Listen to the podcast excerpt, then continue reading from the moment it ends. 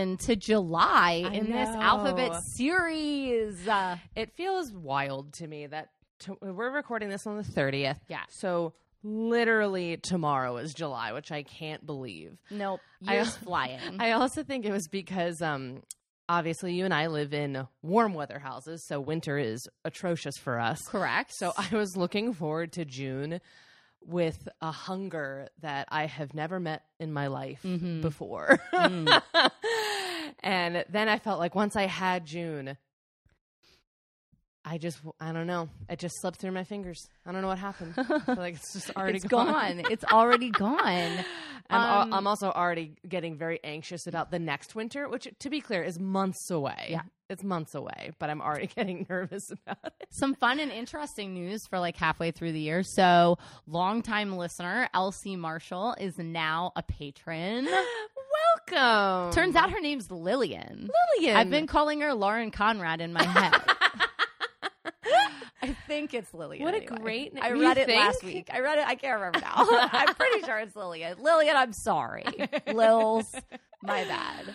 Um, and then also, I have accomplished my New Year's resolution. What? I read 50 books this Already? year. Oh my God. That's for a week to make it by halfway through the year. That is crazy. Um, I've been really powering through, and now I'm trying to decide: do I go for hundred at this crazy pace, or do I just like call it quits, or like just go for seventy five and like chill a bit? I think you play a game with yourself. Don't Okay. put a limit on it. No limit. See how many you get by the end of the year. Just try and not even look at it. Okay, and then impossible, surprise okay. yourself. I don't know how the app works, so yeah, it won't tell me. I have to click on you have to click on it. Okay, So okay, I won't. I won't look. That's a that'll be fun, and that'll then be really fun. it's like where a, I'm at. It's like a gender reveal, but for how many books you read. but like a much better idea. um, okay, but we're not here to talk about how many books I've read no, we're here to talk about herstory on the rocks with Katie. and Allie. This is a podcast where we talk about famous women in history. We talk about good women and bad women and fictional women and non fictional women from all times and places because women have nuance. But keep in mind, we are drinking the entire time. And we're not historians. absolutely not. Although we just got off a Zoom call with a historian who's now inviting us to her book party. yeah. But fine. That's fine.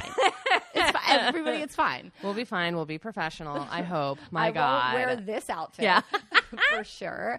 Um, but we are just drinking hmm and doing the best we can to bring you information about women that need to be talked about. And maybe it's not right. I mean, I I feel like I'm kind of painting myself into a corner here Yeah, yeah, because yeah. last week I did a more scientific episode about DDT. I probably got a lot of facts about that wrong. Sounded right to me. Uh, and this week I'm getting into the world of psychology, which I'm also sure I will put my foot in my mouth many times. That's okay. Um, but that's okay because we have wonderful listeners who tell us when we get things wrong, which we love. They're very accepting and yes. kind. And, uh, you know, we try our best. We really do. But to err is human, Uh-huh. and to correct someone on Twitter is divine. It is.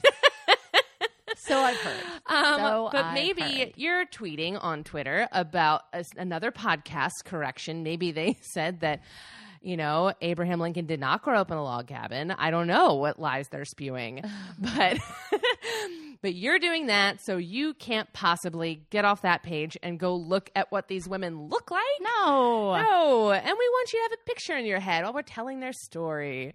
So we're gonna get a little physical, physical. Allie, who are you doing and what does she look like?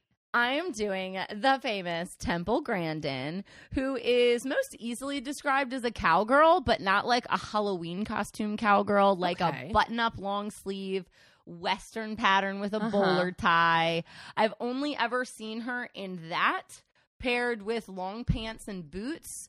She has a very short, wavy, curly haircut, a long oval face, and a gap toothed smile, and is just such an inspiration. Even though that's not her physical appearance, I wanted to throw that in early. Yeah, I've never heard of this person before, so I'm really excited. In like the educational world, she's like a pretty big deal. Really? Specifically like amongst special education. So she's amazing. Awesome. You'll you'll like her story, I think. perfect. And then you can watch the movie tonight with fiance slash husband. Oh, excellent. Um, all right, so I am doing Sybil. so this is Sybil Dorsett, Mm-hmm. um, aka Shirley Mason. um, so the real Sybil Shirley has an oval face, very soft features, pale skin, and large teeth. Um, she has that kind of smile where like her teeth are like, or kind of resting face where her teeth are always showing. Right. Um, she often has kind of a doe like expression on her face. Uh, and she often wears glasses. She looks like a typical 1940s teen, but there was a lot going on under the surface. Uh, and in the movie, she was, of course, played by the wonderful Sally Fields. Um, so that should have been the only thing we knew about Sybil's appearance, but of course, the cat got out of the bag. Well, my, in my movie, she's played by Claire Danes. really? There's another Sybil. should have known No, no, that. no, no, the no. research. The Temple Grandin. Oh. movie. no, no, no. I was like, damn, No. Claire Danes played her, and I didn't realize it. Katie, we could have a double feature on this episode. We could have like a Benji's Drive-In movie night double that would be feature for these two women. Yeah, because apparently, like this Sybil movie was like crazy famous, Uh-huh. even though it was made for TV. Like everybody saw it. Oh, cool, cool, cool. Okay. Okay, so can you tell me what I'm drinking? It looks like it has multiple personalities. Yes, it does. so this is called the Brilliant Hysteric. So this is rhubarb simple syrup, vanilla extract, spiced rum, pineapple juice, and I top the I I garnish the edge with turmeric.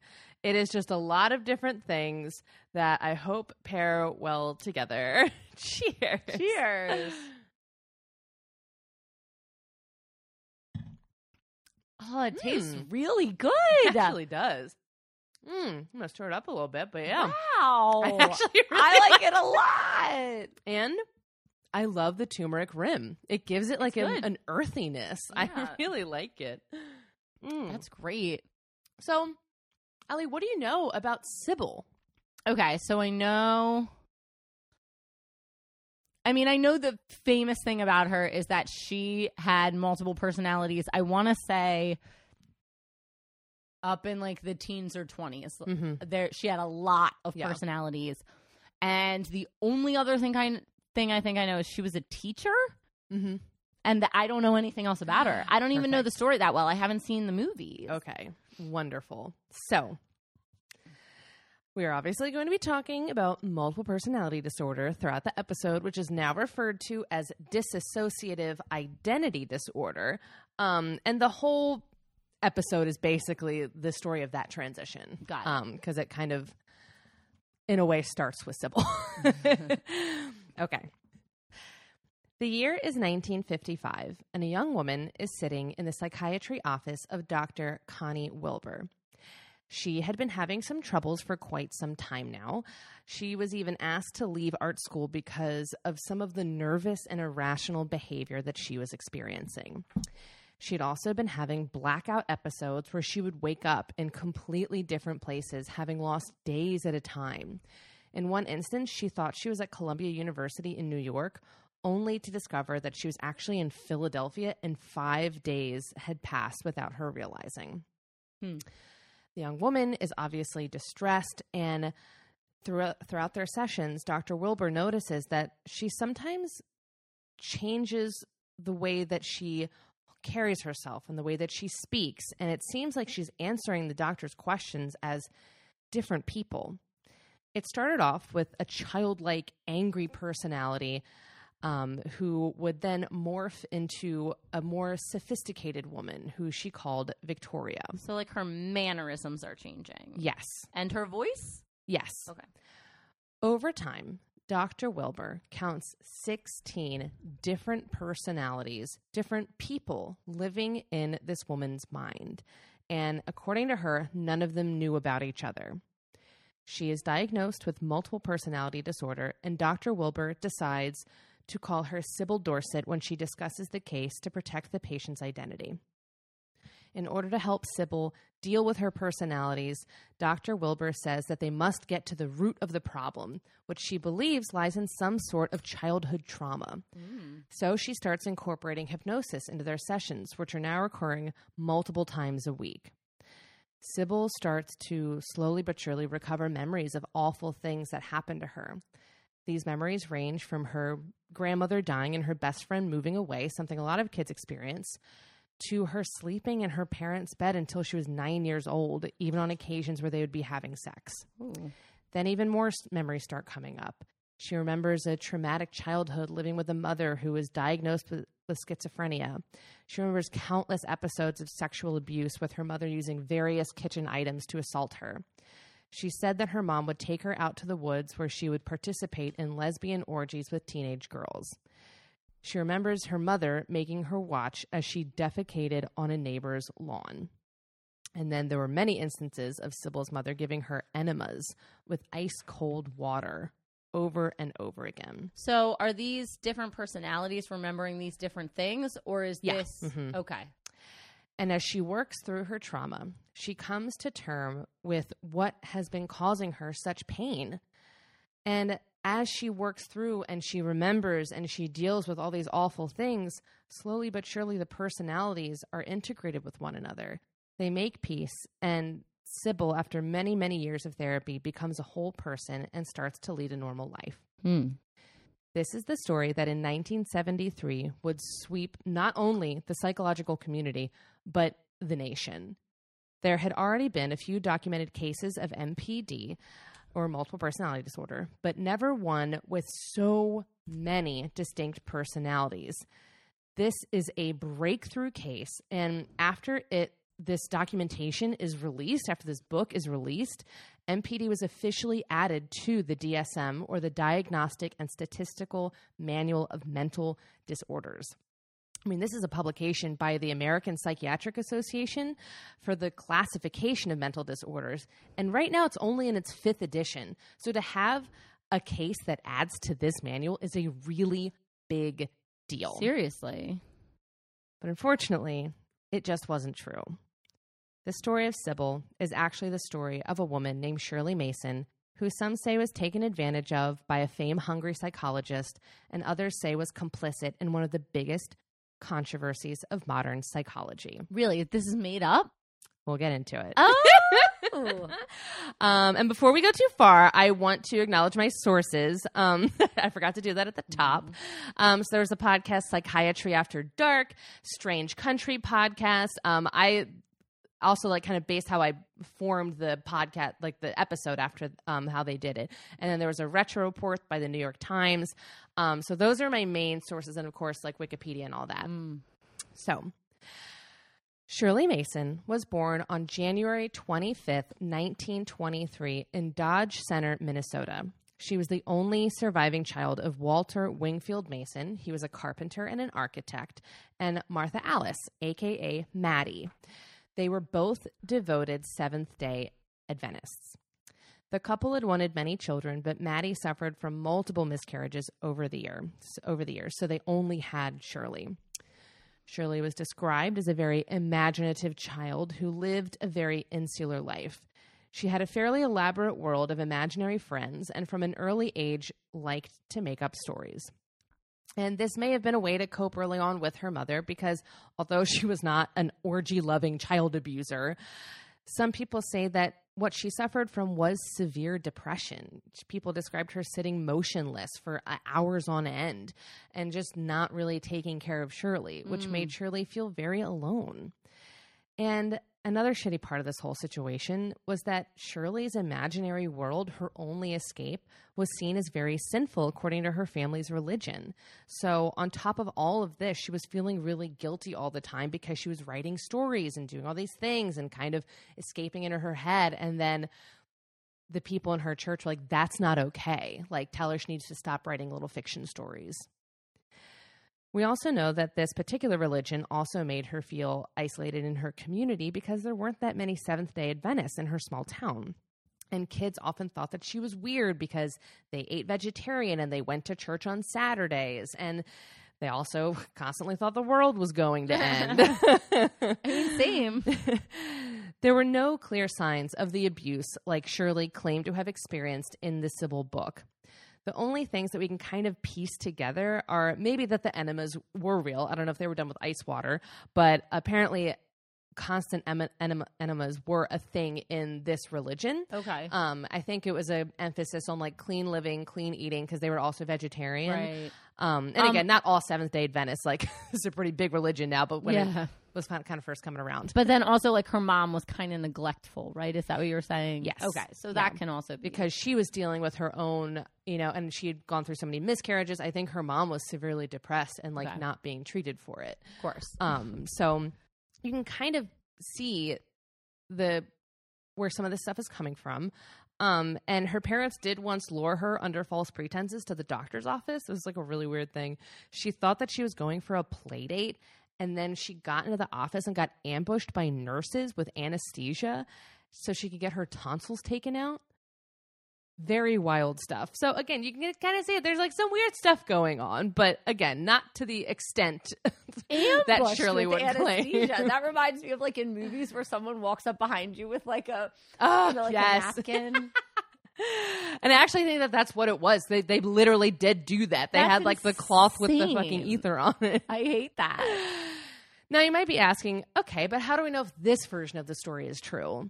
Right. Well, we obviously can't for sure, but there was evidence of a diary that Shirley had when she was a kid, which also shouldn't be confused with the diary she wrote when she was an adult that she like- pretended okay. was hers as a child. Oh, Because there are two diaries, but there was a real one that she had when she was a kid. Um, and of course, there were doctor's records. It's how we know about the tonsil thing, and it's how we know that her mother was never diagnosed as a schizophrenic. okay. By the time she was 12 years old, she was really starting to feel very weird, very different. She lost a lot of weight and was just often described as having anorexia. And then she started to develop some atypical physical behavior. Um, she would hunch over to the extreme when she walked. She was constantly like squinting her eyes and just like doing things like that. Um, and she would also become obsessed with her hands. She would look at them all the time and study them. And if she touched a certain type of newspaper, which which is like the only trigger it seemed, she would wash her hands with like really harsh soap over and over and over again. So things that we've seen that people with other mental illnesses do, Like obsessive compulsive almost? yeah, but it wasn't just. But it was. They say it was triggered by these particular newspapers. So So she had like certain fixations. Yes. Okay. Mhm. Um, she so Shirley graduated from Dodge Center High School in 1941 and became an art student at Mankato State College.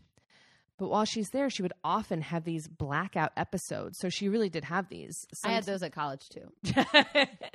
Sometimes in the middle of class, she would just black out and they would not be able to communicate with her.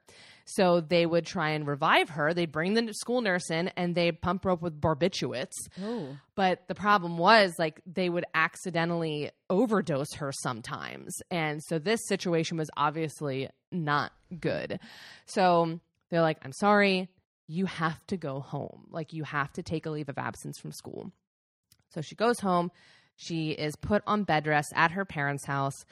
And I'm not sure if it's connected. Maybe yes. But as soon as she comes home, uh, her mother, Maddie, starts to have some severe stomach pains and she's not feeling well. So she goes to the doctor to figure out what's going on, but she doesn't want to leave um, Shirley alone. So she's in the room while the doctor's examining Maddie, and he is unable to stop noticing Shirley because he's like, I don't think she's okay. Like a lot of the physical stuff, and she is just, he can just tell from the way she's moving and the way she's talking that something is very wrong. Like she's not doing She's not right. acting of a typical like Yes. 20 something year old. So he recommends that Shirley go see a psychotherapist. Oh. And he sends her to a woman who is still technically in training named Cornelia Wilbur. This is Connie. Connie Wilbur, we're going to get into her story for a minute. she was born in 1908 and she had always dreamed of being a doctor. But her father repeatedly told her that she was too stupid to be a doctor because she was a girl. So then she tries to be a doctor even harder. She's like, not only am I going to be a doctor, but I'm going to make a big scientific discovery that's going to like shock the world. Like, this is her goal from an early age. Wow. So Okay. she goes to school for chemistry, but then her parents refuse to pay for medical school. So she goes, fine. I'm going to marry someone who will send me to medical school. So she marries a wealthy dentist. Yo, marry who up. can pay, and she fully admits that this is why she married him. She only married him to get to medical school. I mean, but who didn't Who didn't? marry him to get to medical school? I mean, that's the only reason Rachel Green was going to go through with it. Listen, we've all we've all done that a time or We've all done it. I think our dentists were friends. I married somebody that paid for me to get my doctorate. It's fine, everybody. It's fine. But Otherwise, I would have been stripping my way through it for sure. yeah, I had a bunch of friends who did that. You make really good you fucking make money. really, really good money. You could pay your way through college easy. People yeah, I had a friend who did that. People pretend it's a joke. That's a not a, joke. No, That it is is a not. Really serious career. Yes. And ends to a mean. Means yes. to an end. Means to an end. Ends to a mean. I think. Um, but Connie only gets halfway through medical school when she comes down with Graves' disease, which is a thyroid disorder that can affect your mental health. This whole process, Really? in your throat. yeah, like you know, the thyroid is the butterfly shaped uh, gland Yeah. at so your throat how does that? Uh, because it processes um, it the it processes things. it's like when they tell you gum disease leads to heart failure. I'm like, but Yes. how? I don't know about that, but I do know that um, I was convinced for a while that my thy- thyroid was like not right. that sounds right for you. Because yeah, for me, absolutely. I went. I literally went to my doctor and I was like, I think I have Graves' disease, and she was like, Calm down. I was like, I'm tired all the time. It doesn't make sense. My thyroid's not right. right. right. Like And she was like, when I was like, Jake, okay. I'm itchy. I think I have scabies. Yeah. Like Allie, you Full don't. blown You scabies. don't have scabies. you psycho. so she actually had Graves' disease, um, and it gets her interested in the whole field of psychology. And she's like, bail, I'm going to bail on medical school, divorce this dentist, and I'm going to train in a mental hospital because now this is my passion. Wait, she left him. He could have paid for that. Maybe he did. I don't know when she left him. Oh, Actually, okay. I just she left him. Eventually. I added the dramatic flair. She does leave him eventually. That's good. That's good. I liked that. You- so you add the timeline however you want. someone's going to be like, "I read the book. This is all completely wrong." because yes, I got all this research from someone else who read the book. Yeah, yeah, yeah. So- news, exactly. Great. Here in this mental hospital, she is exposed to hypnosis and multiple personality disorders and all these other things and narcotherapy. And she's like, oh my gosh, this is amazing. I love this. This is so fucking cool. Listen, I know two people named Connie, and they're very different. so eventually in the 40s she accepts a temporary position at a hospital in nebraska where she encounters a young shirley mason for the first time Okay. so they saw each other about five times in 1945 and they were immediately drawn to each other and they had this very intense connection from their very first session That's something I miss about being a child, like being Yeah. able to make fast friends. child she's like almost I know, I know like- they are. They're old, but like Okay. that's something I can't do in at this age. Is like mm-hmm. just meet somebody and be like, click. No, It ha- it actually it did happen to me as an adult, and it felt amazing. isn't it crazy? yeah, it's like that song from High School Musical, Oh. like kindergarten friends. Yeah. I I'm forget what the actual song was. but yeah, it no, but I'm something envious along those of that, like making fast friends. Yeah. that's a really cool thing. it's nice. So they have this crazy connection, and Shirley is like, I love you so much. I'm going to be a therapist just like you. And Connie says, You're the daughter I've never had. Damn, Just lots of inappropriate client to counselor relationship not situations. Okay, not okay. But not long after they started, Dr. Wilbur is transferred because the doctor she was filling in for came back. Uh oh. Shirley does not take this news well. She harms herself. She has a full blown panic attack in the office, but there's just like nothing that can be done. So the two go off on their separate ways until about nine years later in 1954 when they are reunited in New York City, baby. New York Mhm. City. Do you remember this salsa commercials was in barbecue sauce? No, I don't know what you're talking about. There are these barbecue sauce commercials from like the 1990s, where of course The it wasn't late the, 1900s. it wasn't the ni- 1890s, of course, that from the 90s, where like these cowboys are sitting around the fire saying, "Oh, we love this barbecue sauce." Blah, blah, blah. Oh, I get it?" do know what you're talking like, about. New York City. He's like, New York City. And that was exactly the conversation that Connie and Shirley are having. I knew it. I knew it. So, Dr. Wilbur has been working in New York in her own private practice on Park Avenue, which she was able to start after she divorced her dentist. so, I'm guessing that's when this happened. Um, and she married another wealthy man who she met because she was his therapist. She is She's so inappropriate. I'm sure ev- anyone who actually works in the field is like, no, guys, don't worry, it's going to get worse. Oh, Um, damn. so she's doing that, and Shirley had been attending graduate school to be an art teacher, Of course. but is still having some emotional problems. So it's suggested by the school that she go back to therapy. And what better therapist is there in the world than her old friend Connie Wilbur, who just so happens to be in town? and is her pseudo mother. so they start seeing each other again, and this is when Dr. Wilbur makes not her first, I don't know why I wrote that, one of her many controversial moves. She gives Shirley a book all about this new kind of thing that's going on. It's not actually that new, it's been like many years, but it's called multiple personality disorder. And it only took a month before Shirley started to act like a little girl in Connie's office. And she finally said the words that Dr. Wilbur had been waiting her entire career for. Con Hi, I'm Peggy. and Peggy. And Peggy. Sybil, Shirley, and Peggy. and Peggy. Dr. Wilbur soon put Shirley on a string of various medications, which include many highly addictive barbiturates, which these drugs that she was on were eventually taken off the market because they were so insanely addictive. Wait, what's a barbiturate? Why don't I know that word? a barbiturate is like kind of like a I think it's a downer, like a heroin or something like that. Like I think heroin is a barbiturate. And like alcohol is a barbiturate. Like cocaine is an amphetamine, I think, which like Yeah. gets you up. So like coffee's an upper, Yes. alcohol's a downer. yeah. Got so it. this is like the downer drugs, the ones that like I- make you more relaxed, I you know? I wasn't such an idiot. Yeah. no, I'm an idiot too. I may be I may be 100% wrong and I did the research for this episode. Famously, Katie makes I never up. even thought to, to look up To what a barbiturate define was. that word. Nope. I was like everybody's going to know. That's me every week. um, and the personalities are really starting to form. She'll walk into an appointment and say, Ah, I'm sorry, Shirley couldn't make it this week. I'm Clara. I'll be filling in for her today. And in the next session, Shirley would be back and apologize for missing her session. Dr. Wilbur is getting exactly what she wants a breakthrough case that will make her famous.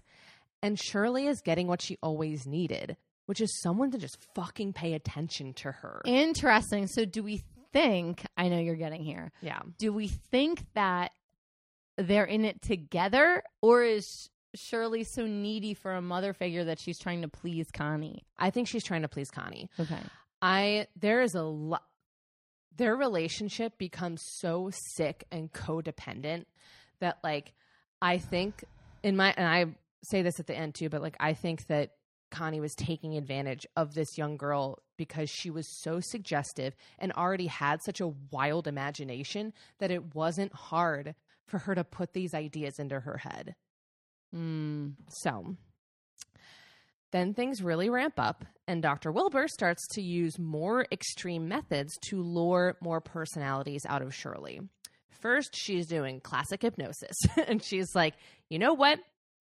The classic hypnosis is only getting so far. I think we need to kick it up another notch. So she starts injecting Shirley with sodium pentothal, which some doctors rever- uh, refer to as truth serum sometimes she would literally put the syringe in this is gonna be trigger warning like I probably should have said that before this whole episode but she would Sure. like put the syringe in her arm and talk to her and if she felt like it was like waning a bit she just boop press it in a little bit further she wouldn't even bother to like reinsert it she would just like leave it in her arm So, like, this is like a drug that makes you more loose lipped. Yes. Okay. So it is another barbiturate, but a really strong one that would leave the patient in kind of a dazed state. And it's said that this made them spill their deepest, darkest secrets, ones that may not even be known to them because they are so repressed. So these drugs, combined with the other drugs that she's on, and these hypnosis techniques, and the occasional electric shock therapy, which she was also doing to Shirley, Nope.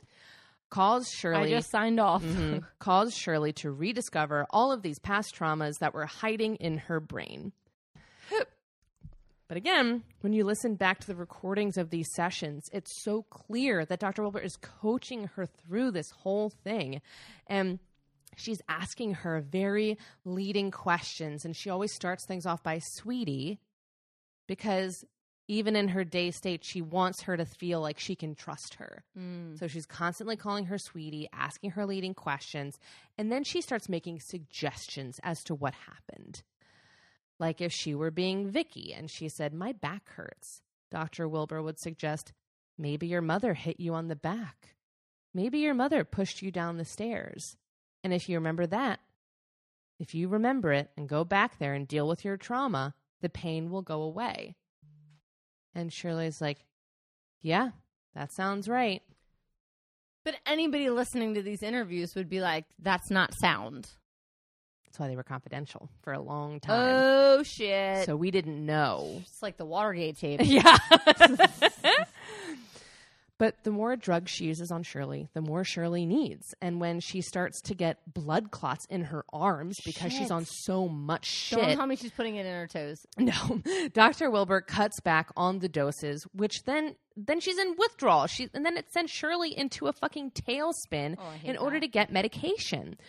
So she tries kind of uh, cutting back on the personalities, but then she's like, "That's not what Dr. Wilbur wants." So she starts getting deeper and deeper into these personalities, into these memories, because she wants to keep being rewarded. Well, are other doctors seeing this? We'll get to that. Okay. So she's just like a great actress, maybe.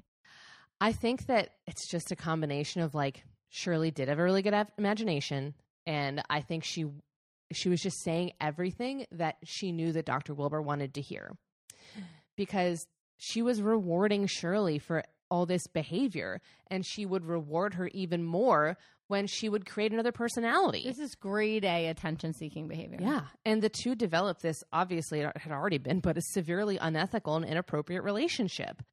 And when I say that, I mean things like Dr. Wilbur would pay for Shirley's living expenses and her college tuition. She would pay Shirley to walk her dogs, look after her mother in law, uh, which was easier to do since Shirley had keys to her apartment. Nope. Nope, nope, nope. But don't worry, it went both ways. Dr. Wilbur also had keys to Shirley's apartment and would come over anytime she wanted, sometimes in the middle of the night. They would go on vacation together. She bought Shirley's clothes. She would discuss other clients with Shirley and let her look at their records.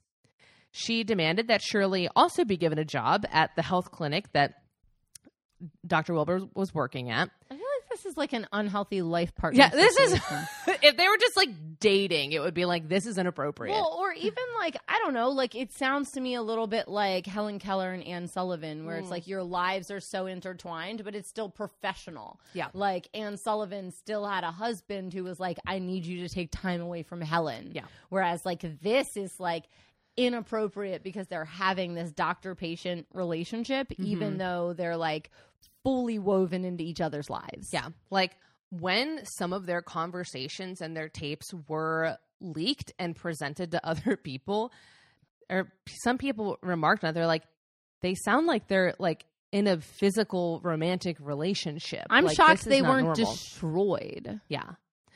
Usually you're supposed Well, to, a right? lot of her things were destroyed, but we'll talk about like. So, like some of the stuff was not though, so this may have gone even further. I just but some of I thought that like destroyed. after you recorded something and evaluated it, there was like a certain number of months that you were supposed to destroy it. I don't know about that, but I know she kept a lot because they still have it. I mean, I listened to some of the tapes. It's fucking Damn. disgusting. And then, of course, Dr. Wilbur would sell Shirley's artwork out of her office, some of which was worth more because it was touted to be done by some of her various personalities. Oh, which personality made the most money? I wish I had those stats. and finally, she made her therapy and all these perks that went along with it contingent on Shirley having this diagnosis of multiple personality disorder. So she can't get better. And we Damn know it. this because there is an instance of Shirley going to Dr. Wilbur. She writes her this long letter and she's like, Look, I made it all up. I don't have MPD. My mom was not a monster, but I'm still not okay. So can we stop this and actually figure out what the fuck is wrong with me? She goes, I don't want to do this anymore. I just want to do regular therapy. To which Dr. Wilbur responded, Well, I'm an MPD expert. So if you're not seeing me for that, then we should just sever our relationship altogether which was already so personally and financially involved that that was not an option for Shirley. No, if somebody's paying for where you live and where Mhm. you go to school and like Mhm. what like how do you sever yourself from that? At that point you're indebted to them Yeah. financially. That's scary. Yep. so Shirley said, "Never mind," and then wrote her another letter that said, "You know what? I'm sorry. That was a different personality that wrote that letter. Oh that God. was not me. That girl is so bitchy and jealous and awful." Is it Victoria? Probably. There is a whole list of every one of the personalities. Yo, Tori is on. Wikipedia. I feel it. Mhm. Um, I also like that the last one is just called the blonde. I was like, did she just not know any more names of Rude. people? So super rude. Um, Maybe Stacy would be fine. You're good with S names. so after these, after years of these sessions, Dr. Connie Wilbur is finally ready to share her findings with the world. But instead of publishing her research in, say, like a peer reviewed medical journal, like a normal doctor, she says, This has got to be a book. But she knows that she's not a strong writer. And this is when we get the last part of our weird triad a woman named Flora Schreiber, who is a journalist who is, Is very Schreiber a last name of somebody else important? Uh, my fourth grade best friend, Hannah Schreiber. That's it. Shout out to Hannah. Here we are. Um, woo. Her leaving the Pennsylvania wrecked me when I was a child. Listen, famously, uh, Hannah famously. Schreiber became a part of this. So, Flora Schreiber is a journalist who is very keen on any material that could help her write a best selling book. That was her goal. She was like, I don't care what the fuck it's about. I just want to write a best selling book. Um, I mean, same. and the story of Shirley, which of course turned into Sybil, was exactly what she had been waiting for.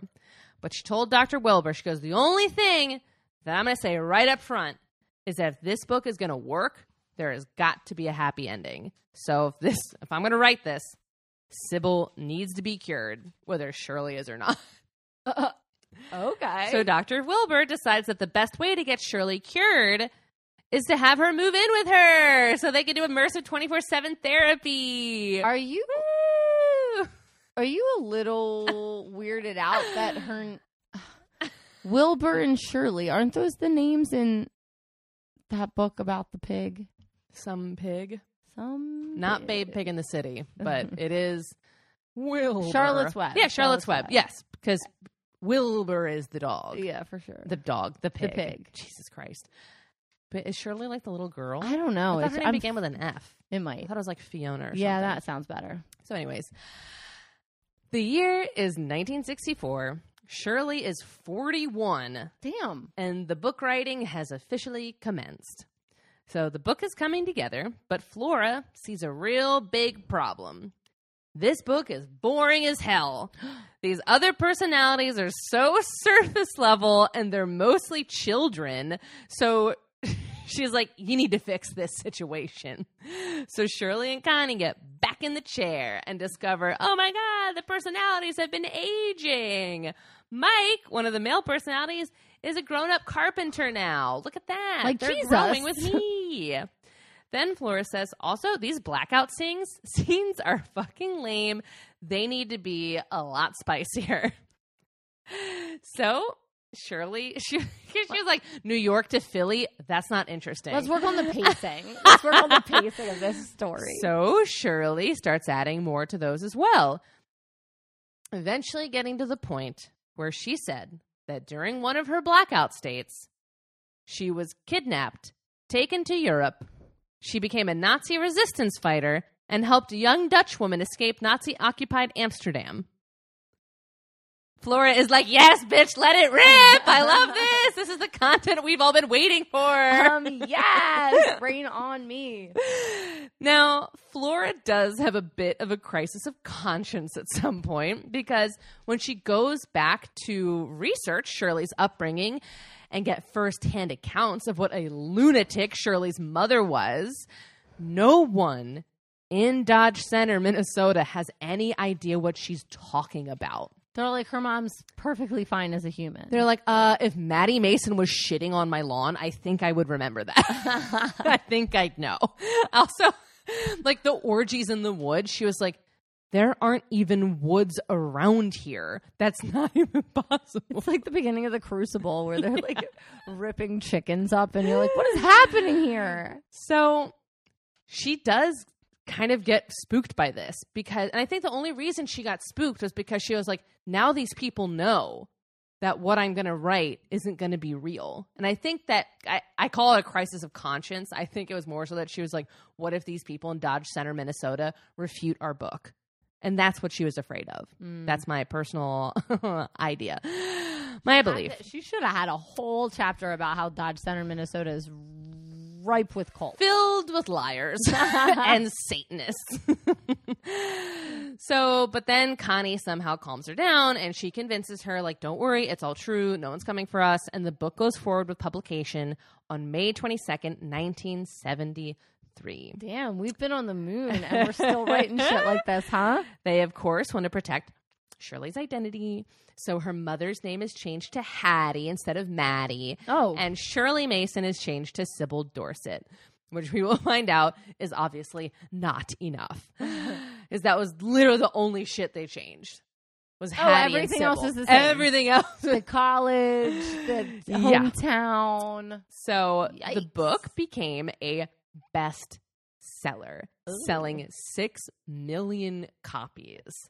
And then, of course, just three years later, Sally Fields starred in the infamous made for TV movie Sybil, which made the story explode even more.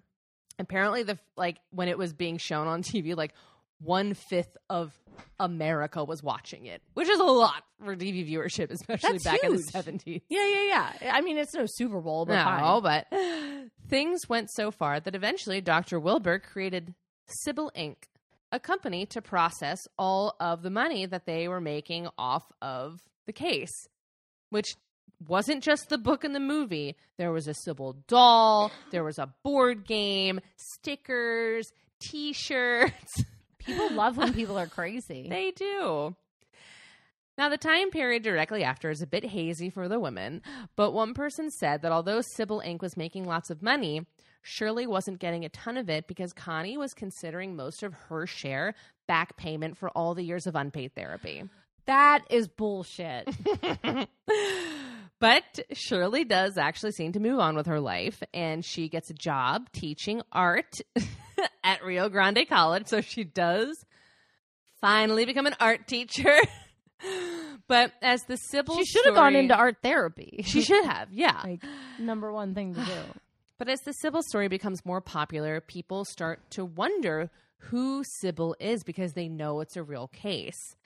And everyone in her hometown is like, I can tell you who the fuck she is. That's Shirley Mason. Because they were like, this is sure like they just knew. They're like, there's no hiding this. You literally only changed her mother's name a little bit by one letter.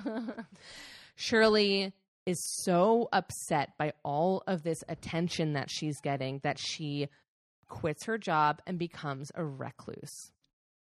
That's so sad. It's very sad. Dr. Wilbur, on the other hand, becomes so famous and so revered that she actually gets hired at some point uh, to a school in Kentucky to teach other young psych students how exactly to uncover their clients' repressed memories. She's like, Well, here's the needle. Here's the tape recorder. this is how you do it. They are so obsessed with her and her teachings that this group of students are eventually called Connie's children because they're such devoted like students of hers. Then she opens up her own clinic for multiple personality children? disorder. Get Mhm. out of here. That's a cult. Mhm. That's terrible. Then she opens up her own clinic for MPD called the Open Hospital because she is seen as the world expert on the topic. and of course, Flora was just loving her newfound success. Apparently, people can always date a picture of Flora because she wore only mink coats after Sybil. But of course, they were not the only ones Wow, affected by this rights, book. am I right? what this meant for the American people at large is that more and more people are suddenly being diagnosed with multiple personality disorder, and it's mainly women.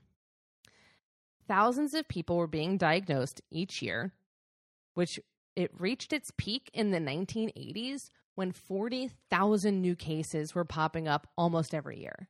Unreal. Which of course led it being led it to being officially added into the DSM as we discussed earlier. And this unfortunately though, I mean people are being misdiagnosed. One woman named Jeanette recounted going in to seek help for depression and she came out with multiple personality disorder That sucks. which then resulted in her receiving the same type of therapy combo that Shirley had experienced drugs and hypnosis.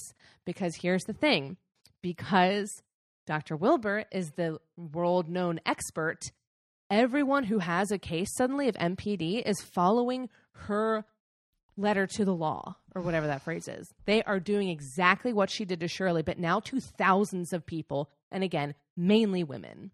So it's like they switched from the early 1900s when women had hysteria Uh huh. to now it's multiple personality disorder. Exactly. You just like pick a word and it's like if a woman is acting like a little bit off kilter, yep. you just pick a name for it and that's what you call it. Yep. That's terrible. And that two women are at the crux of it is even Mhm. worse. Yeah. Yep.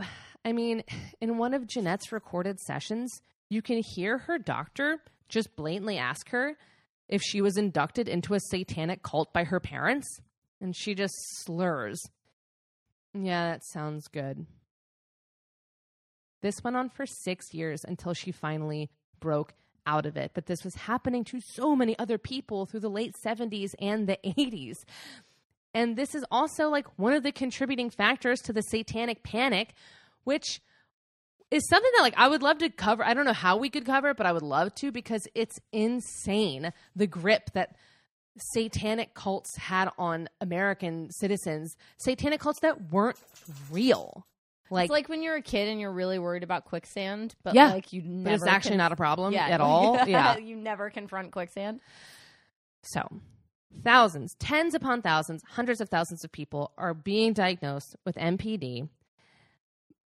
And then in the 90s, there's suddenly a huge backlash and a whole lot of lawsuits against these doctors because they find out through people like Jeanette that this is not real, valid, good, sound treatment. Like, this is just abuse of patients and planting stories into their minds. Like, Especially it's not because okay. there are people with multiple personality disorder there are people who are actually suffering. and that need help. Yeah, but not this kind of help. No. Not at all. So the term multiple personality disorder ends up becoming extremely toxic. And it was eventually changed to dissociative identity disorder, by which we know it now. But the years go by, people are continually fascinated by Sybil. Jerry Springer is having specials filled with guests claiming to have 15 to 300 personalities. MPD is being used as a defense in criminal trials by people claiming, like, well, yeah, I killed my wife, but it wasn't really me. It was another person who lives inside of me. And there is a woman named Debbie Nathan who wrote her first book on exposing the truth of the satanic panic Perfect. and was like, huh, well, this leads me directly into this multiple personality disorder thing because this Sybil case stinks to high heaven. Something is not right. There is something going on that is not being talked about. So she starts researching. now, to be clear, there had been skeptics throughout this whole journey. There was even a man back when this all started in the 1950s who thought something was off. Dr. Herbert Spiegel was a colleague of Dr. Wilbur's who would fill in when she was away. He noted almost immediately that Shirley was very affected by hypnosis, and he could also tell that Shirley was particularly adept at reading what the therapist wanted and then giving it to them. Interesting. He gave an example in one of their sessions. She asked him, Do you want me to be Helen today? Dr. Wilbur really likes Helen. What? So Dr. Spiegel is basically the first one to say, I think something very weird is happening here. I don't think this patient has multiple personality disorder. He writes in his notes, I think she is a brilliant hysteric, which is why I named the cocktail after that because I think it just.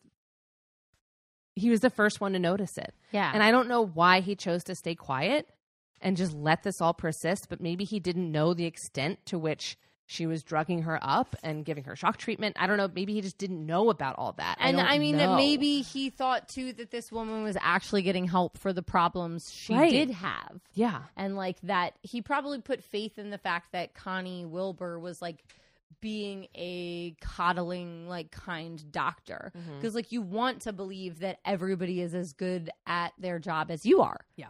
But it's just not true.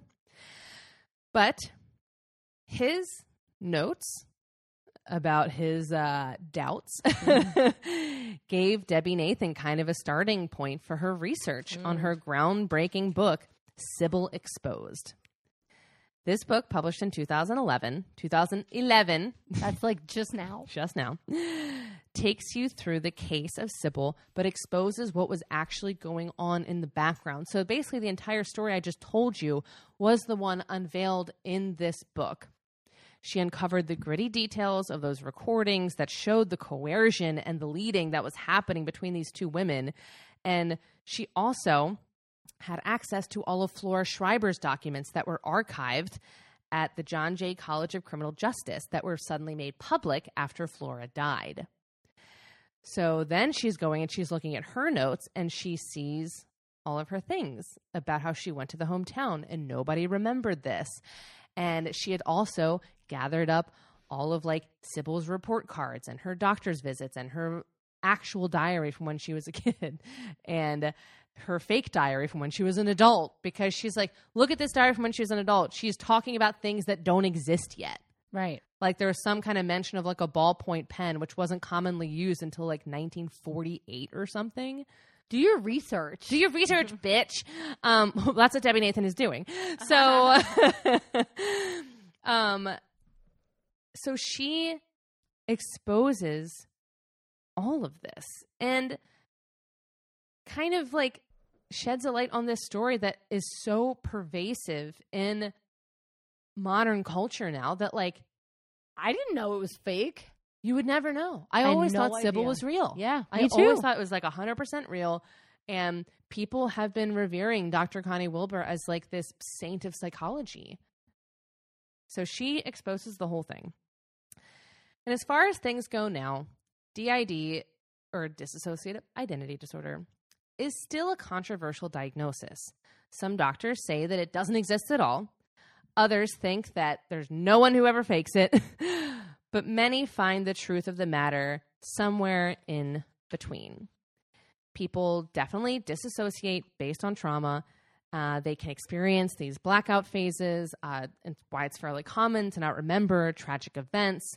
So I am not saying in this episode that this disorder is not real. No, it exists. I believe that it exists. But what I am saying is that I believe that Shirley Mason was a victim of abuse by Dr. Connie Wilbur, and that this ridiculously inappropriate relationship paved the way for other patients to be abused by their counselors by being misdiagnosed and by being just loaded up with drugs, put under hypnosis, and being given memories that didn't fucking happen. and how much does that fuck you up for the rest of your life? I mean, there's one woman that was like, I thought that my parents were members of the KKK, and I thought that I saw them murder a black man. Right, you leave and your family. like, and it didn't happen. And she goes, and I ruined my parents' reputation.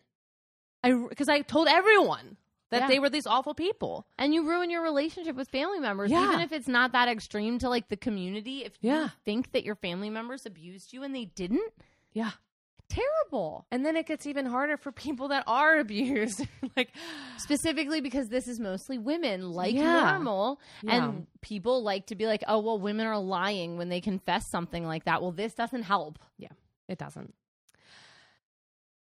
So, one of the theories about what was actually going on with Shirley was that she had something called pernicious anemia, which can cause symptoms such as weight loss, fatigue, dizziness, confusion, all of which she was experiencing. The solution to this is vitamin B12. Now, there were obviously some other mental health things going on, perhaps anxiety and depression, but overall, Shirley didn't need to be drugged up, hypnotized, and shocked. I'm not a doctor, I'm not a psychologist, but seems like what she needed was some fucking vitamins and for someone to listen to her. I think that's what she needed. she needed an actual like psychologist Yeah. Shirley Mason lived alone for many years. But when Dr. Wilbur was diagnosed with Parkinson's disease in 1991, Shirley moved back in with her to become her caretaker. Dr. Wilbur died in 1992, and then a few years later, Shirley was diagnosed with breast cancer and died on February 26, 1998. this is like stockholm syndrome hu- times Yeah. 100 But Sybil, in all of her controversial glory, will never die and lives forever in our minds as a sign of the mystery that is the human experience, and of course, as Sally Fields. Oh, and that's the story of Sybil. of course it is Isn't that crazy? That is so crazy. I can't believe that I thought still to this day that she had multiple personalities. I would venture to guess the majority of people do. yeah, I would love she's the hallmark case. I would love for people to tell us like Yeah. on this episode like comment and just let us know. Yeah, how much did you know about this? Like, how fucked up is their relationship? That's crazy. it's so inappropriate. Um, but yeah, so that is Sybil, and I am obsessed that Debbie Nathan was like, "I'm gonna get to the bottom of this. Yeah. I'm gonna expose the shit out of She Nancy Drew Dr. Connie Wilbur." Yeah, she did. um, are you ready to talk about more diagnosis mayhem? yes, I'm ready. Oh, good.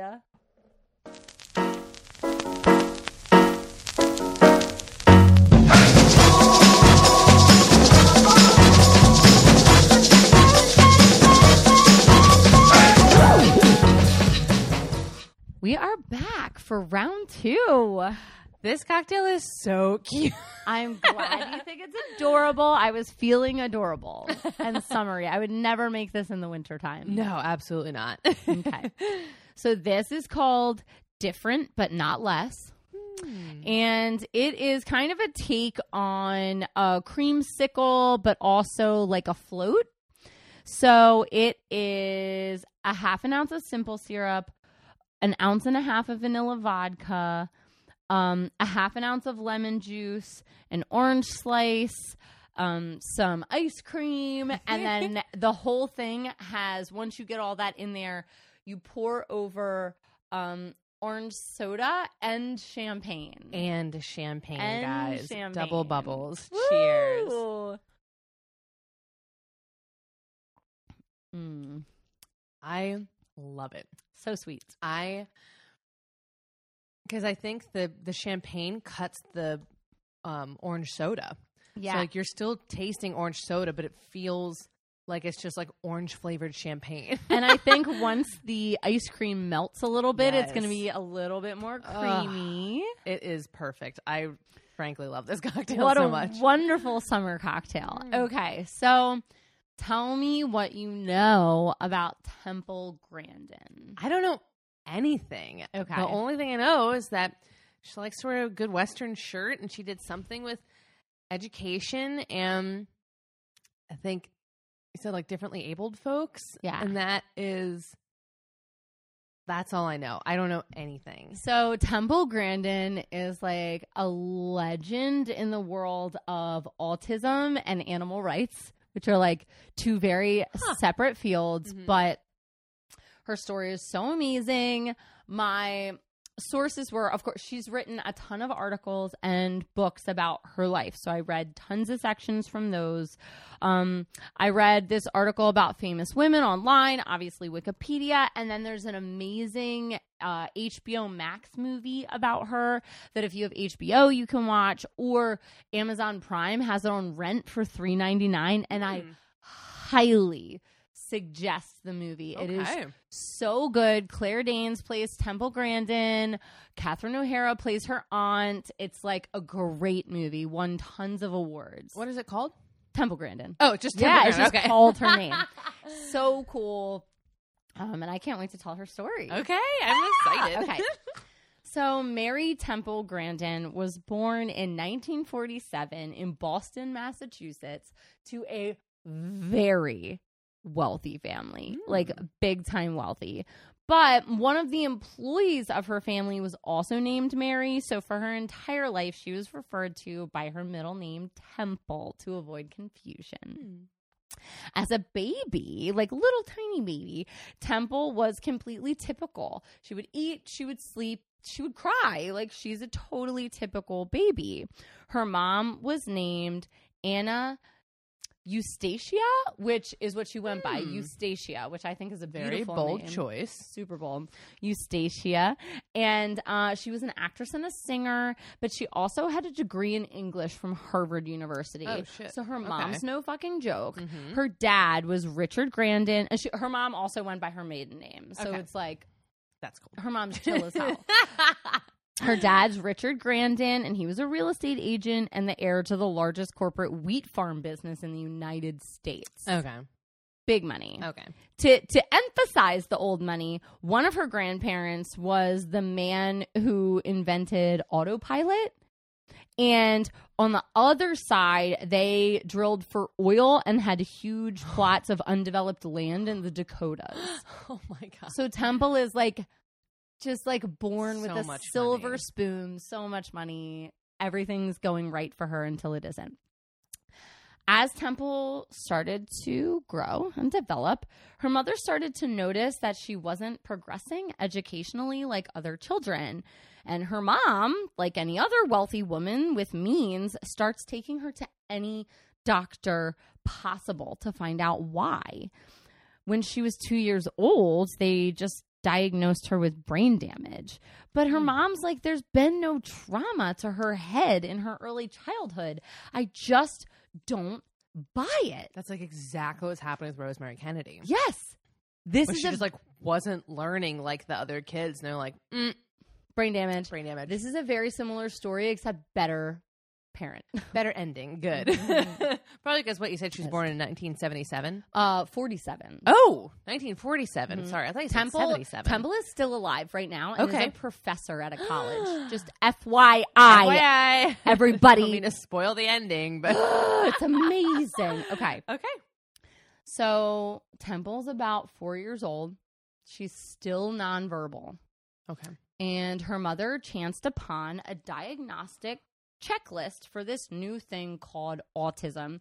So, as teachers, we have to fill these out all the time. Mhm. They send you a checklist, and it's like, does this kid display this? Yes, no, like Likert scale, somewhat, a little bit, not at all, blah blah blah blah. Is And that what just- a Likert scale is? Yeah. Oh. When you from the the middle's neutral, and then there's the two on Oh. one side and two on the other. Didn't know it had a name. Thought it was just called BuzzFeed. It's called a Likert scale. um, because the guy, I think his last name was Likert. Uh, Sounds right. yeah.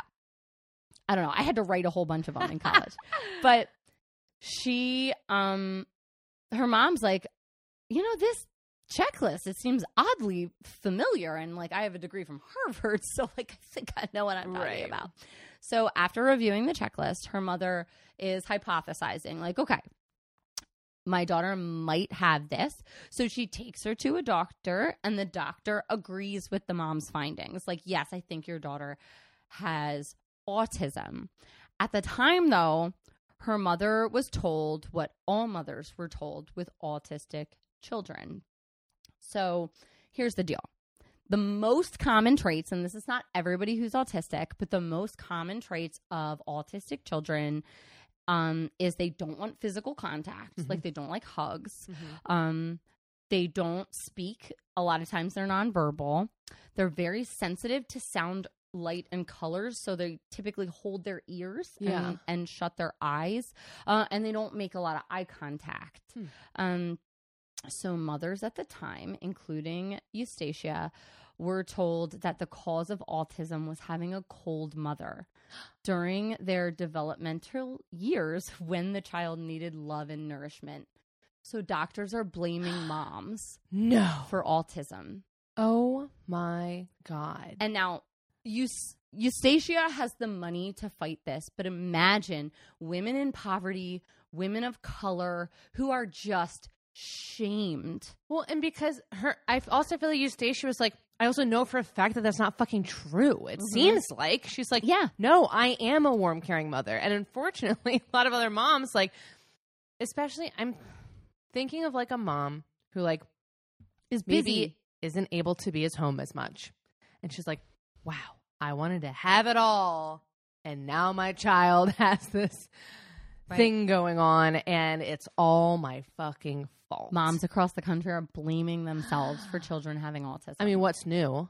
yeah. Like literally, Honestly, what's what's new, Jesus yeah. Christ, it's still happening. Also, I Mhm. just realized that like I didn't think about this, but like since Sybil's real name is Shirley, we're doing Shirley and Temple. Shirley, we should have had a Shirley Temple side. I know. drink. Sidecar. Okay. Okay. So, Jinx, her mother is like, I know that's not true because A, I have other children who I treated the exactly the same and they're Right. typical. So Temple's the oldest, but since then she has had other babies. And she's like, also, I've done everything for her. This is an incorrect diagnosis. And she had enough like money and prowess to say that. When she asked about treatment, they were told there is no treatment for autism and you need to institutionalize her for life. Oh my for god. autism. Oh my god. Like a very common, common, like learning disability that is very easy to live with. You know what I mean? And like become a successful adult. Like that's crazy. Okay. This caused a bitter rift between her parents because her father wanted to follow the advice of the doctors, aka have an easy rich boy life. And Eustacia strongly opposed the idea. She's like, I'm not going to never see my daughter again. That's fucking insane. She's fine. Needless to say, Eustacia keeps trying. This should be an episode about her because right. motherfucker, she is great. She keeps trying and searching.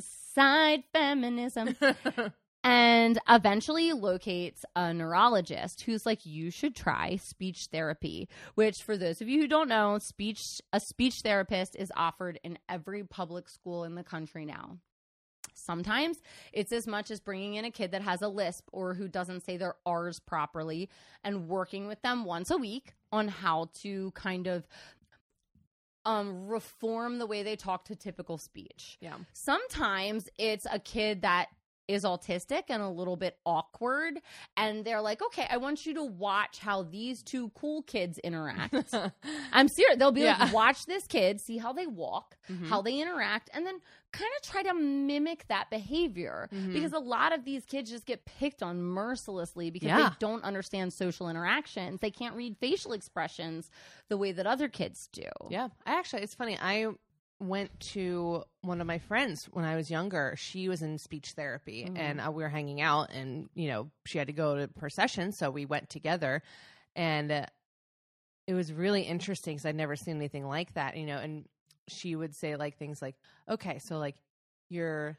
tongue is thrusting forward; it's hurting your teeth. That's Yeah. why you need braces. So like."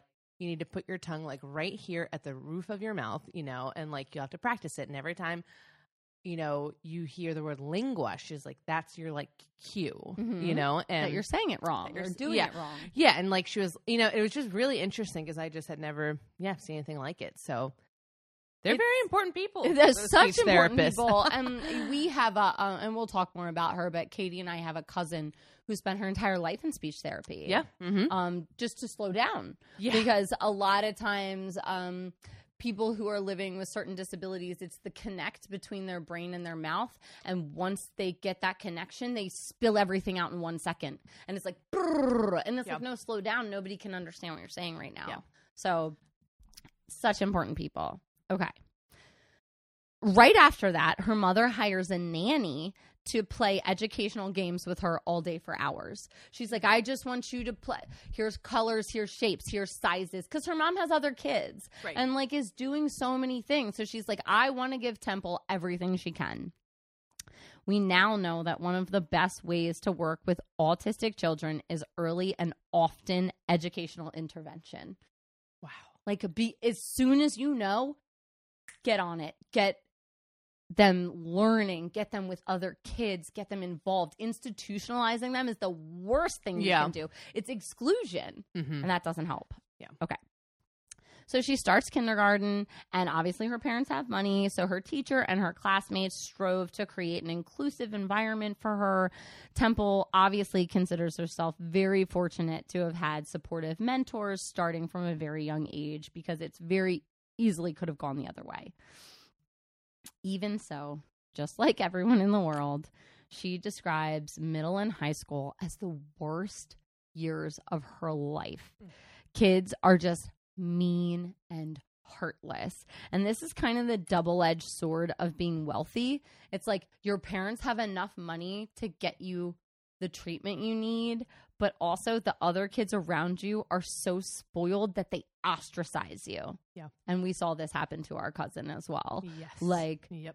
anything that her parents paid for her to do, the other kids were just so heartless and mean, especially horse riding, from what I've heard, Mm-hmm. was like the worst for her. Like that community just like was really bad to her. Yeah. I mean, kids are so cruel, and then when you're already feeling different, like, and it and it doesn't matter. That's like, no, everybody gets made fun of when you're in middle school. It's like, no, this is different. When it's you're a target, targeted, it's a target. and it's something that it's not like, oh, I don't like your shoes, so I'm gonna make fun of you. It's like. This is something that is a part of me as a person, Right. and now I'm being targeted, and it's something I don't have any power over. You like become so ashamed of who you are, like at every step, which is just torture. Oh God.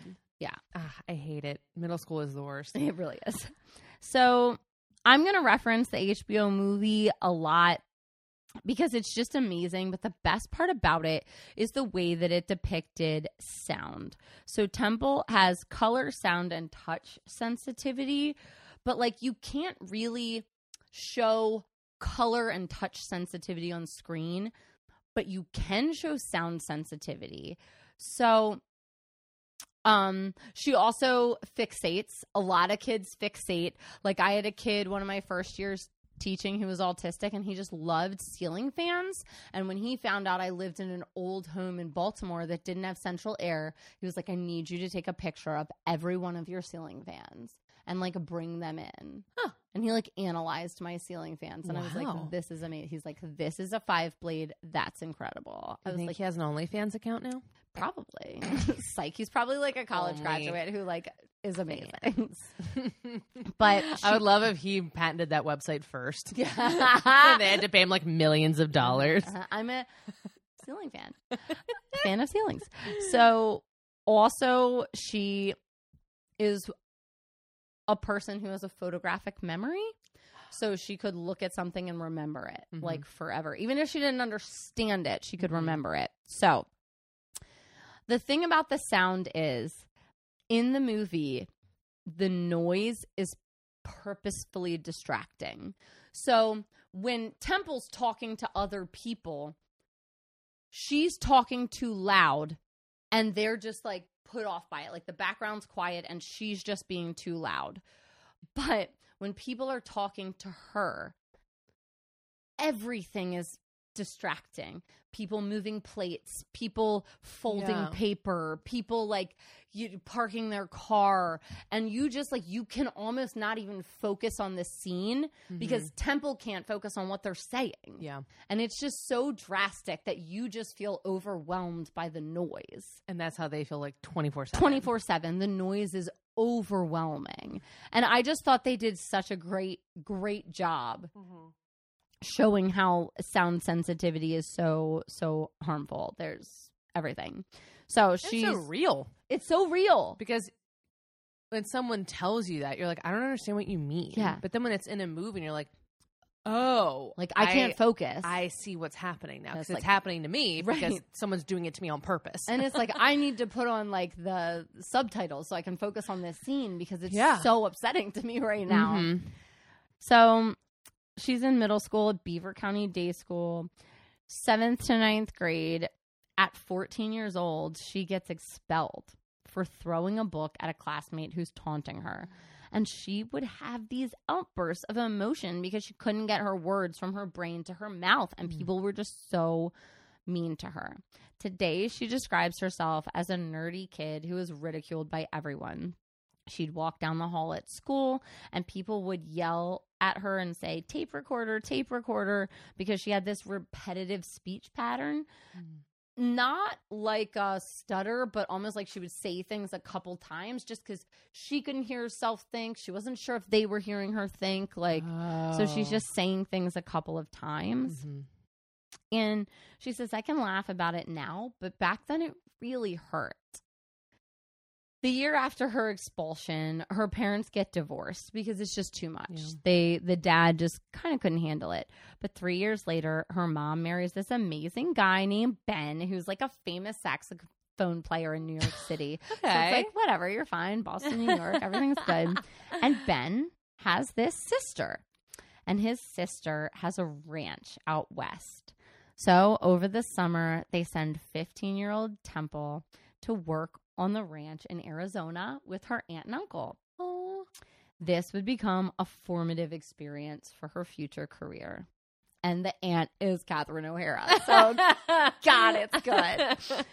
she's there for the summer and she like is seeing these cowboys dealing with these cows and so you know like how when they need to like tag a cow or like do like give them an injection or something they put them in that metal thing that like Mhm. holds them there well the cows would be freaking out and mooing and this that and the other and then they'd get in the thing and it would clamp shut and the cow would automatically calm down and temple's like why are they calming down i Right. need i need to they understand should be like yeah feeling why crazier. right like why does this squeeze thing and the cowboys are like no like it just it makes them feel at rest and she's going up like touching their heart rate and they really are at rest Right. It's not like they just can't move. She's like, oh, they actually.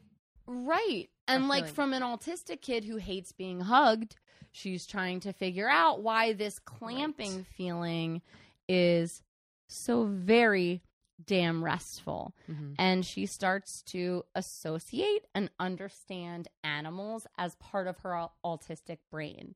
She's like, they're freaking out because they don't understand the world around them. And if you can give us a moment of peace, Right. we can have that resting of the heart rate. Mm-hmm. So she works there for the summer and like really forms a connection with livestock. But I also want to say Temple is not a vegetarian. She is not a vegan. She works in the ranching community Yeah. and like understands the ranching culture. She just also really feels a respect for the way that cowboys can calm an animal very quickly. Mm-hmm. Following her expulsion, she ends up going to a boarding school. Her mom's like, We need to teach her independence. It's called Hampshire Country School, and it's founded by a Boston child psychologist. And the kids aren't great, but she does get accepted a little bit. Like the the people there, she like gets on the hockey team, she's going to school dances, and she meets William Carlock, who is her science teacher who used to work at NASA, and he is her supporter, her mentor, her sponsor, and helps her build her self-confidence. He encourages her to build a squeeze machine for herself, just like the cows. And um, if you Google the squeeze machine or the hug machine, it comes up on Wikipedia as an invention made by Temple Grandin to help kids with autism be hugged, like without being part of physical touch. The squeeze machine. Yeah. So this is something that they actually like. she will actually sit in it and it closes on her just like it would with a cow and it hugs her so that like she can calm down for a moment just like a normal child would in their mother's arms Wow. So, uh, people use it People use it. people use it it's not like some people look against it because they're like they use that on animals but it's like this is something that like really helps some autistic kids that that feeling of being wrapped in someone's arms without it's a like a thunder shirt yes. for dogs. Yes, Like- exactly. Like it's exactly like that. So it's very helpful, and she invented it with her teacher's help. She's really interested in science and working with animals, and her teacher's like, "Look, there's a degree for that. College is for anything. Like you can go and learn about." Livestock and husbandry, Mhm. taking care of animals. So when she graduates from high school, this teacher calls in some favors. He's like, Look, she might not have all the records, but she can graduate from college. You can help her. So she ends up going to Franklin Pierce College and um she has her dorm room and the college is really critical about her bringing this squeeze machine into the dorm room. They think it's like sexual and they're like I swear to god it's not sexual and she's like look I'll prove it to you. I'm going to like um do an experiment. And she does a full experiment on the machine where she puts typical people in it and she measures their heart rate and she gives them a questionnaire about how they feel afterwards. And the majority of the people, their heart rate goes down and they are calmed by being in the squeeze machine. It's interesting too because I'm looking at photos of it. Yeah. because I could not couldn't resist. understand mm-hmm. what was going on, and it's interesting too because some of them they do like steam rollers, Mhm. and it's like the two things like, and the kid kind of like slides through Right. it. That is fascinating. And this just- one kid is just strapped to a board. Yeah. The board's like Yeah, close on him. Yep. that doesn't look as nice. Nope. I like the rolly thing. I Yeah. like the steamroller. the steamroller. I, I prefer a steamroller Yeah. Um, yeah, I just yeah, all the other ones look terrifying.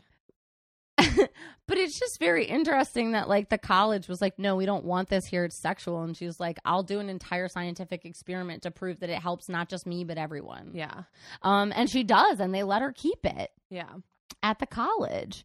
Um but she was she was having a pretty pretty bad college experience. Like Mm. she's not the college type of girl and the kids didn't understand her until the school decides let's just group everybody who's different together and they give her a blind roommate and her and this blind roommate become such great Mhm. friends because she hears the world through sound as well.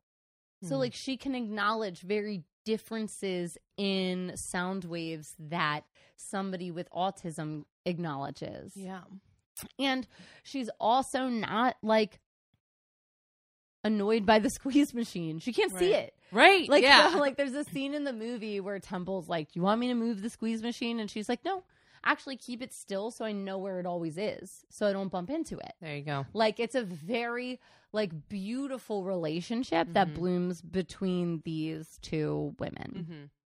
She goes on to earn her bachelor's in human psychology in 1970 and then a master's in animal science from Arizona State University in 1975 and then a doctorate in animal science from the University of Illinois. That's incredible. A doctorate. Mm. Now, it is not to say that this was easy for her because, and the movie harps on this, her books harp on this, working in the field of animal husbandry is a real boys' club. Ranching is a boy thing. And the fact that, so her big thing is she got onto ranches.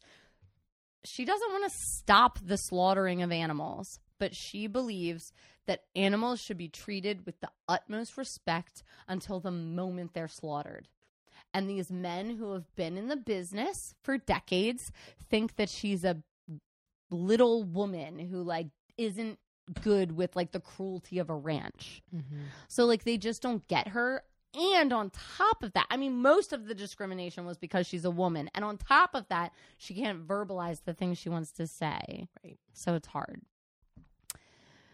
So she starts with her animal activism in 1980. She publishes two articles on the treatment of livestock handling. An example in the mov- movie is she goes to a ranch and the cows are like mooing really loudly. And she's like, Why are they being so loud? And they're like, That's just cows. And she's like, No, they're prey animals. They're quiet so they don't get hunted. Like, they're obviously scared. What you're Oh. doing is scaring them. So she creates like a new system. She wrote a dissertation like on the mooing of cows and like on the uncomfortableness of pigs. Like, and she redesigns ranches so that the cows walk one way while the ranchers walk another way and they don't cut in the middle of the cows. She redesigns slaughterhouses. It used to be cheaper to have like slats in the walls, Uh-huh. but cows get nervous about shadows and their heart rate goes up. She's like, We need Ah. solid walls. And they're like, But that's expensive. And they're like, Yeah, it's expensive, but like it's going to save you from everything getting backed up when they get scared. It's also interesting to have someone who is like, I care about these animals so much that, like, yeah, sure, we could stop slaughtering cows tomorrow, Right. but we're not going to do that. Mm-hmm. The way it's just, that's not going to happen. Yeah. So I kind of like that she's like, I'm going where, like, vegans don't like to go. I'm going to try and, not that no vegan has ever gone here before, Mhm. but like, she's like, I'm going to go in and I am going to try and make this experience not as horrendous. And PETA gave her an award. an award. Look at them, Because- which is crazy because like she's literally designing slaughterhouses. Yes, but she is. She is designing slaughterhouses, but 50% of the slaughterhouses in the United States use her design now. what? 50%. Crazy. she has like totally reinvented the way that we kill animals so it is the most humane thing possible. Wow. Without them getting scared, without their heart rate going up. Amazing. just like the Wow. kindest. She's like, we use these animals. The least we can do is respect them. Yeah. Like, why not? you know? And she created like numeric scoring systems to analyze how well the animals are being treated. Um, and she has written 60 peer reviewed papers about this. Like, so she is a really big deal. Her most famous paper was called Animals Are Not Things and posits that animals are the property of society, but we need to give them all the ethical protections and rights of humans. Hmm.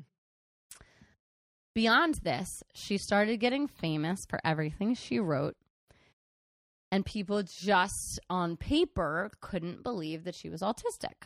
And she kept going to lots of different conferences about autism and about education for autistic children.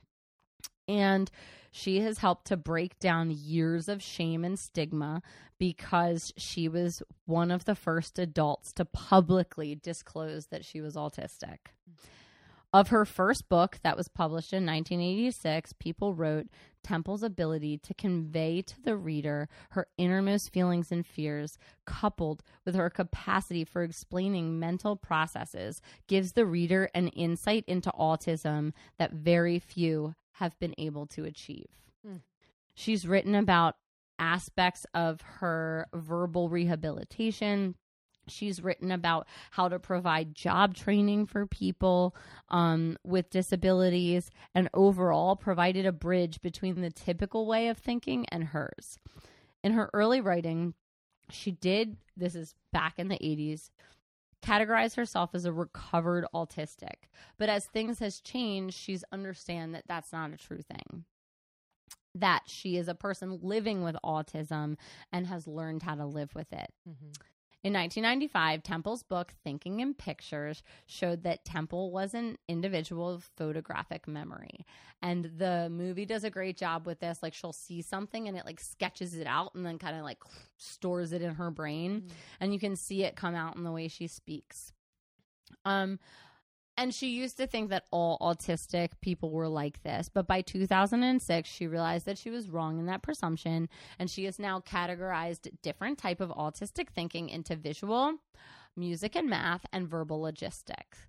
And in 1980, she gave her first public speech about autism where she advocates for early intervention and supportive teachers who understand autism, which is why we all get multiple education classes on this. Um, she wants people to understand hypersensitivity to noise and sensory stimuli. She compares her memory in the full length uh, uh, to like full length movies in her head. Like my memory can hold everything. Mm. She absolutely does not support the elimination of the autistic gene. So she is not the type of person who is like, we should breed this out of us. Like, Yeah. no, we're fine. About her personal life, Grandin says, the part of other people that has emotional relationships is not a part of me. So she's never been married and she's never had children. She has noted in her autobiographical work that autism affects every single aspect of every day of her life. Her clothes have to be comfortable and because of her sensory and in her life she knows she has to avoid situations where there's too much sensory overload, too loud, book parties, like big events where people are all over her. She takes an antidepressant every day and she doesn't use the squeeze machine anymore because she's adjusted to getting human hugs.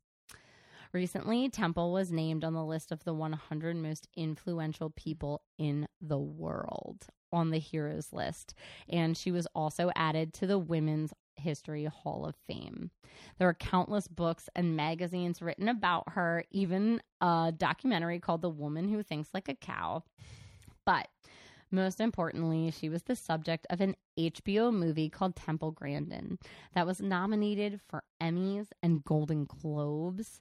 And like I said, it's Claire Danes, Catherine O'Hara, a couple other amazing people. Highly suggest. But the coolest thing is she was there when mm. the movie won a ton of awards. And she supports every scene and says, Yes, that does show how I think. And she got to go on stage and accept the awards for the movie. And even better, after six or seven decades of not getting hugs for her child, from her child, Temple got on stage, pointed to the audience, and said, That's my mom. Can you stand up? And her mom stood up in the audience, and everybody clapped for Eustacia, who was still alive, to watch her daughter get the awards at the Emmys for her life. That's so nice. It's so nice because Ugh. these two women fought a battle together. And because Ugh. Eustacia taught her daughter that you're different, but you're not less. And today, Temple is a college professor. She's 74 and she is an activist for animals and autism. I can't believe I've never heard of her before. She's what the fuck? Incredible, Katie. She has changed the world. She really did. And I think about like you know, people I know whose kids are going through this process of like learning what like having an autistic child means and like what like how how to proceed and like and how to care for them because that's the thing. It's like it's so easy to say how to deal with them. And it's not how to deal with them. It's how to It's care how for to care for them and how to make sure that they are living a good life. Like because they need different things than other people do to live that good life. Right. And like wow, that was amazing. It's such a good story, and I'm just so happy that her and her mother lived to see the end of the story. Yeah. And like that is still going. Like her mom's work paid off. All right. Now we need to talk about these two women in conversation with each other in a little segment we like to call Just the Two of Us. Okay, I cannot emphasize how much this was not planned. Wowza. We didn't know who each other was doing. Wowza. And it's funny because I thought you were doing somebody else. I was going to do somebody else, and then I changed it midweek. I got You know, it's funny, wild. I did the same thing. I was going to do someone else, and then I changed it because I was like, "Ooh, this looks interesting." Yeah, so I took mine off of our request list, and also like I had typed it into my phone a couple weeks Mhm. ago, and I was just like, "It's time." yeah. I This knew was I had to do her, and I knew it would be a big story, but it was like it was time. it's a big story and it's I think it's totally apt that they are paired together because I just wish that Shirley had the resources and the people that cared about her the way that Temple did. It makes me so fucking sad that like there are so many people like Shirley who slip through the cracks and I feel like that's the beauty of Temple's story is that she's like no those people shouldn't slip through the cracks anymore. We should be caring for them. Well, like, and I think it's so easy to like put wealth like at the precipice of it, but also then I think about the Kennedys and I'm like, but you mm-hmm. didn't do that for Rosemary. It is Yeah. a special kind of person Yeah. who and and this is literally for anybody listening who is raising a child who is living with a disability. You are a special kind of person. Yeah. Like Well- so special. And I think you're so right because I don't actually think that money was as big of a problem, uh, as big of a thing, because I think uh, Eustacia Mm-hmm. was just someone who was going to go to bat for her kid. Mm-hmm. And did she have more ability to than other people? Like, sure, but I think that she would have done that regardless. And like, Shirley's mom didn't. She was dealing with her own shit. Yes. She was dealing with, I think, from what I understand, like severe depression, and she couldn't go to bat for her daughter because I don't think anyone went to bat for her. And it's just reminding me of this cycle of like generational trauma that begets each other. And you need someone like Eustacia who's going to break that cycle. And now Temple has broken that cycle for so many people because because of her we don't have as many Shirleys as we once did. Right. There's people not as many stigmas attached Yeah. with being a mother with a child with a disability. Yeah. And which is great. and Shirley didn't have autism that we know of, but she definitely had something going on and it was instead of being explored and in a kind way, it was totally exploited. Mm. And it means a lot to me too that like movies were made about both of them and one was extremely exploitative because it was based on things that weren't really real. Yeah. And one was made with so much consent that she was there. She's like, this is exactly how I wanted it to go, which doesn't happen with movies. Right. It was perfectly done. Yeah. Which you can like never say. There's always some producer who, some Flora who's like, that's not spicy enough. Yeah. That's not good enough. That's not what viewers want. And I kept thinking about Connie and her teacher, who mm-hmm. was such a sponsor and so mm-hmm. helpful, and just kept being like, I am go- Mr. Carlock. I am going to get you to a place where you can succeed. Mm-hmm. And he is such a sponsor for her. Whereas Connie and Flora were just using, They were. using Shirley. It's Uh, terrible. As a child, Connie knew she wanted to just have. So, I don't think she cared what the fuck it was, and she would. And I think it's that's why it's so important to know too that like they didn't start doing this whole MPD thing until ten years after they first met. They didn't start that whole journey. They were separated for what was it nine years. yeah. And then she was like, "Oh, that's right. That's the girl that like I am going to make into my MPD study. Mm. And this is going to be it because she is my perfect molding clay." and I like that she's making Shirley work for her and her fit into her diagnosis. And Sybil has to go through I mean, sorry. Temple has to go through the world and figure out how to make herself fit into it. And she's like, I have to have a contraption. Not have to, but like this contraption helps me. Like she's helping other people how to exist in the world when I think all Connie wanted to do was make Shirley fit into her world, Mm-hmm. which is, you know, like a cult of one. Like, And how crazy is it that Temple's bachelor's is in I psychology? I know. It's absurd and like is absurd. amazing that like she is it's so meta. She's Mhm. aware enough. A lot of times like people with trauma are like I need to get a sociology degree and it's like Mhm. why? Because you want to analyze yourself? But I just feel like Temple was so self aware Mhm. that she was like, I I I understand Mhm. that I'm a little atypical, Mhm. but I can also I want to hone that ability, and she did. Yeah. Yeah. Ugh, and I just think of how often in their younger years, how They were weird or different. and, and like every intervention to kind of curb that was totally opposite, Mm. Yes. you know, and just from an early age, they had such different experiences. And uh, God, I also I think it's interesting that they both kind of became spokespeople of their diagnosis. Yeah. But here's the difference is that Temple became more involved with people better understanding her diagnosis. Oh yeah. And because Shirley was exploited and misdiagnosed, she couldn't become like this kind of beacon for people with MPD or DID. Then her legacy is that she was taken advantage of. She made the whole thing up. People think she's a fucking liar. And she's not an active agent in her own story. Temple is so active in changing the way her diagnosis is viewed for the better.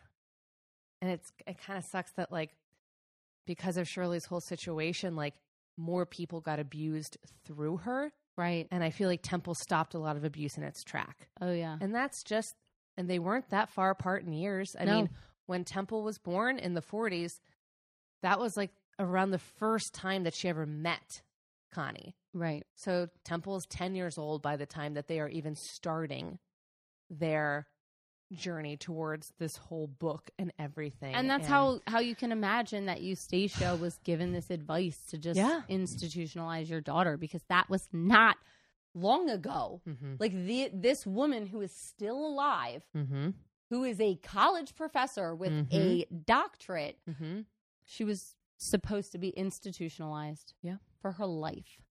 And it's interesting too cuz like the doctor Connie, you know, she we know this from the person who wrote Sybil Exposed, her research that like she's looking at the literal report cards of Shirley. And Dr. Connie is telling her, like, you were a straight A student until your multiple personalities came out, and that's why you started getting bad grades. And like, she's like, no, if we look at the actual record of things, like, she wasn't functioning in that environment anyways. Like, she was getting like C's and D's and whatever. Like, Wasn't working. before any of this happened. So, like, from the get go, things were not working for Shirley. But again, it's like no one was saying, hmm, she's not thriving in this environment. What's going on? And then it's like, then someone putting that idea in your mind, and then it becomes part of her story. They're like, I was a straight A student until my mom started taking me to lesbian orgies in the woods. you know? And it's like, so. It's so frustrating. Yeah. I don't The- know. I mean, the school system is set up that way to frustrate us, mm-hmm. is it not? Yes. Mm. All right. Are you ready to toast these I women? I am. Okay. Uh, who would you like to toast this evening? I want to toast to all the people whose intentions are good, but they're just so misunderstood because of the lack of societal know-how to to understand or accept people who are different. Yeah. Oh, cheers. Cheers. You want to toast? I mean, mine's on a similar vein, obviously, because our stories were so oddly in line with each other this Yeah. week. Um, I just want to toast to folks who are struggling with any type of mental or physical illness who aren't being treated with respect and aren't being treated properly. There are so many people who are still misdiagnosed today that are just suffering. And or properly diagnosed and treated like shit. Yeah, exactly. It's just it's hard. And I want to toast you because you're still going every day, even though the world is not built for you right now. Mhm. All right. Okay. What are you enjoying in pop culture this week? Okay, so this week, my kids and I watched this Disney movie called Ron's Gone Wrong. Hmm. And it's like a really cute movie on Disney Plus where it's a kid in middle school and all the kids have this like little robot called their best friend that follows them around. I think it's supposed to be like a metaphor for your cell phone. And it like learns all the things you like and this, that, and the other. But there's this one like kid who's kind of poor and doesn't have one. And like his dad ends up getting him one, but it's like a broken one and it doesn't quite work. And it's just a really cool metaphor to what it's like to be in society as kind of a poor kid. But then also it opens up to all these kids who seem like they're really happy with this little robot, but actually like there's something else going on there. Um, so I just think it's a really great movie if like you and your kids like you, your kids are new in middle school and they just got cell phones and like trying to understand like the kids that don't have them and the kids that do and the kids with huge social media accounts and the kids that don't have social media accounts just for them to watch and be like or even like an adult to watch and be like oh right. Yeah. like this thing is not my best friend. Yeah. so it's What really it cute. what is it Ron's gone wrong. Ron's gone wrong. and even if you're not going to watch the whole movie, just watch the um trailer because it's so cute. He's just so embarrassed by his little robot that doesn't work correctly. perfect. What are you into? Okay. So I'm going to recommend the show Barry season three. So this is Bill Hader's show. Have Yeah. you seen it? I have seen Barry. Have you? Are you caught I'm up? not up to season three now. Season three is so good. I am Okay. laughing hysterically because good, it's good. so outrageous. Um, I haven't finished it yet. I think we have like two or three more episodes left, but it is so good. I love NoHo Hank so fucking much, and it's just outrageous and so well done. And I've just been really enjoying Barry season three. Okay. More things to watch. All right. Well, thank you all for listening. Um, thank you for hanging out with us. And if you want more of us, if you want to hang out with the other people who like this show and are interested in women's history, join us on Patreon. We're the best. Ah, for as little as a dollar a month, you can hang out with us for an extra little bit of time and we'll interact with you. And, you know, sometimes you get little gifts in the mail. and Elsie Marshall's now a part of it. hmm Thank you, Elsie. Uh, and we love you. And please, if you could, join us on all the platforms. We post our cocktails every Tuesday on Tipsy Tuesday, and you can play the quiz and try and see who made which cocktail, which is always a good time. And then you can also follow Miss Krista and see which one her and her Yes! husband like better. I feel like they haven't been into the cocktails this season, so I am sorry. We've been really shitting it up. Yeah. That's so, um, uh, and please, one more note: uh, go rate and review us on Apple Podcasts. You must. It's funny because there's one website that's saying we got another review, but then I'm not seeing it. So I don't know what's happening. But if you guys could up those numbers, that would be great. All right. We love you very much. We'll see you soon. And never forget that well behaved women. Look amazing in a banana clip. Ah, they do. I could never. Me neither. And they rarely make history. Goodbye. Goodbye.